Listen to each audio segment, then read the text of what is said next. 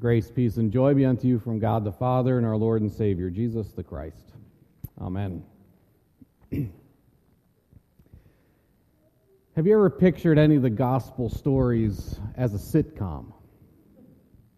Well, it's one of the ways I've sometimes described our lesson for today. I picture it like this Jesus and his disciples are walking around Galilee, and throughout the gospel, we're becoming more and more aware that these disciples are thick headed, not the brightest bunch of characters ever gathered together.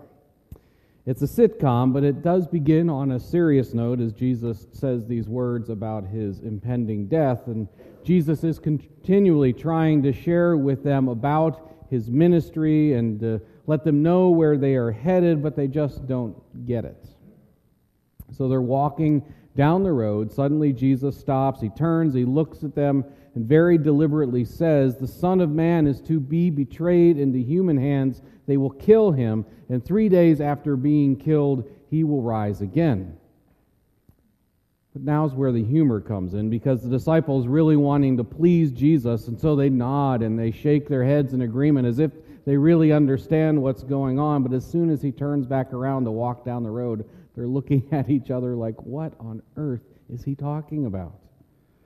But I also think that's part of the subtlety of the comedy because I don't think that it even mattered that much to the disciples because at that point they're so full of themselves because they're the, so close to this amazing one that thousands are coming out to see, and they themselves have now been given the power to heal and done some really amazing things, and so they're up on cloud nine, a bit giddy about all of this, while Jesus is talking about the humble death for the Son of Man.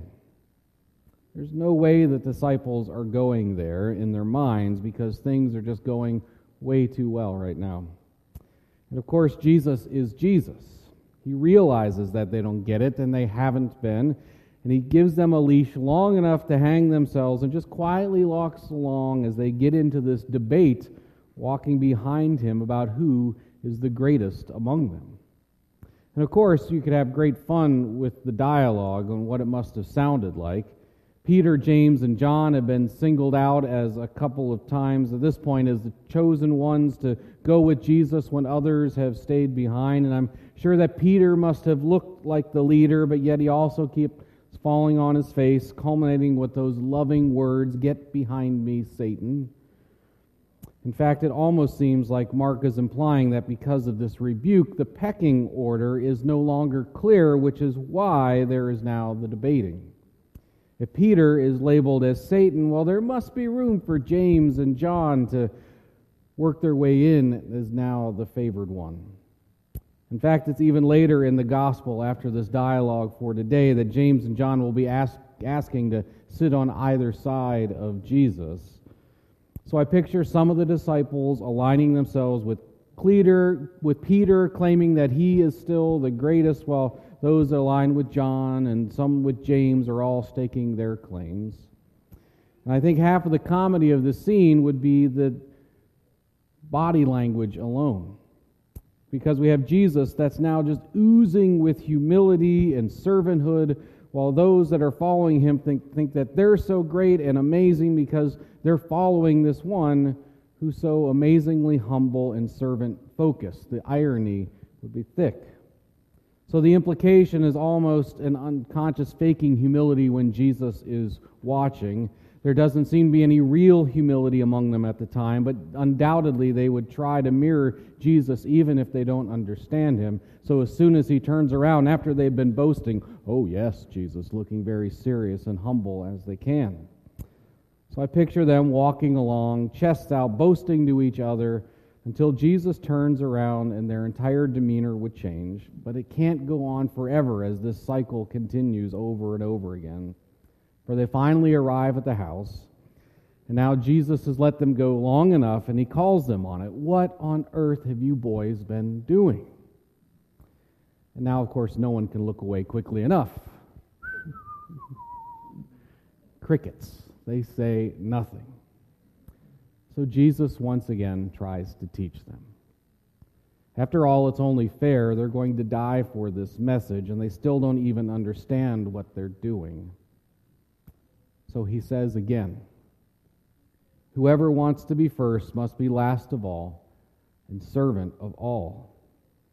And then he took a little child and putting it among them, taking it in his arms, he said to them, Whoever welcomes one such child in my name welcomes me, and whoever welcomes me welcomes not me, but the one who sent me. I really do think that the scene could be quite funny, yet rather sad and pathetic all at the same time. Which, of course, brings us back to our own day how comedic and sad are our own attempts at boasting.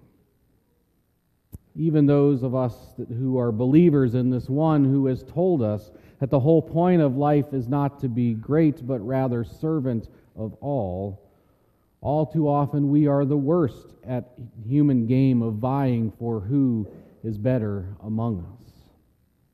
We can say that our clothes, our cars, our houses, our looks, our jobs, our family status, our stature in the community, that they all really don't matter, but we know that at some level they really do for all of us.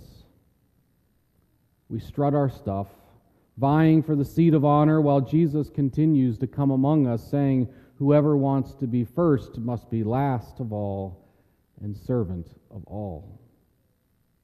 And he means it to the point of his own death. And why? Well, for one, because of our self importance, because it has life and death consequences for others, which is precisely why he takes a child into his arms that day. During our staff devotions the other day, we were talking about the significance of the child in this passage. In our American culture of helicopter parents, the point of the story can become muted. But the point would be clearer at the time of Jesus. Infant mortality rates sometimes reached 30%. Another 30% of live births were dead by age 6, and 60% were gone by age 16. Children always suffered first from famine, war, disease, and dislocation, and in some areas or eras, few would have lived to adulthood with both parents alive.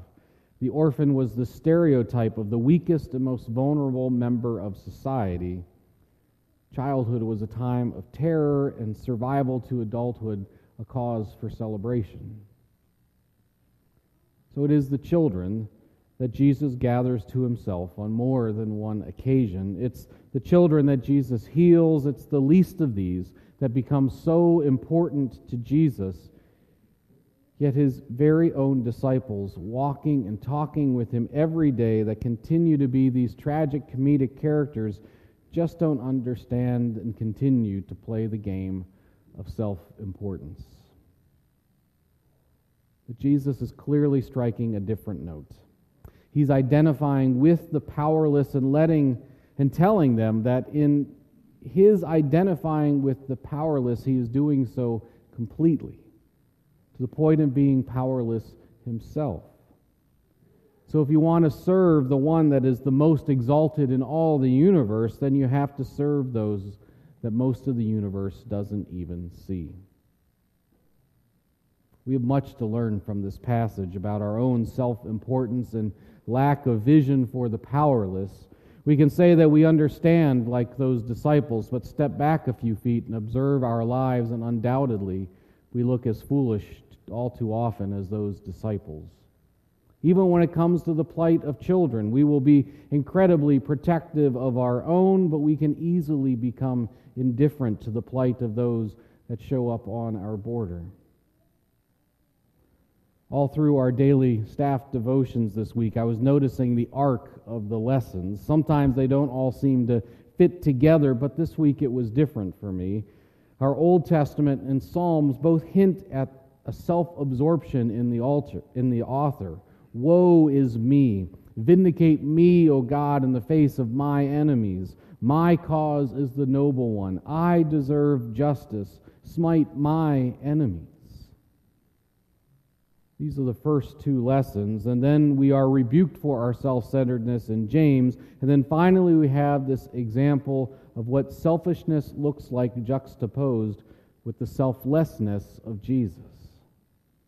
Jesus, who will be unjustly accused, unjustly punished, who has every reason and the ability to call down God's retribution on his enemies, but instead, Jesus chooses to love them. So often we do look as foolish as those disciples, so caught up in our own self interest and self importance that we miss the forest for the trees. Yet Jesus doesn't give up on these disciples. He continued to love and to teach them to the end. Jesus loves us. Jesus is teaching us. He's calling us. This weekend we have our Connect weekend, and next weekend we begin our stewardship emphasis for the year. Both are important opportunities for us to look beyond ourselves and invest ourselves in important ministries that look beyond these walls and help us to prioritize the needs of others, sometimes even at the expense of our own. But don't forget the promise of this. For we are trapped in an endless cycle of self absorption when we are consumed with our desires. And the promise of the resurrection is a breaking of this cycle. And that it is in dying to self that we find ourselves in serving others. It's in losing our life, Jesus says, that we find it. Jesus looks at this world and he sees dying people. He sees it in those that are dying in their own cycles of self absorption, and he also sees it in what we all too often fail to see because we are stuck in that cycle.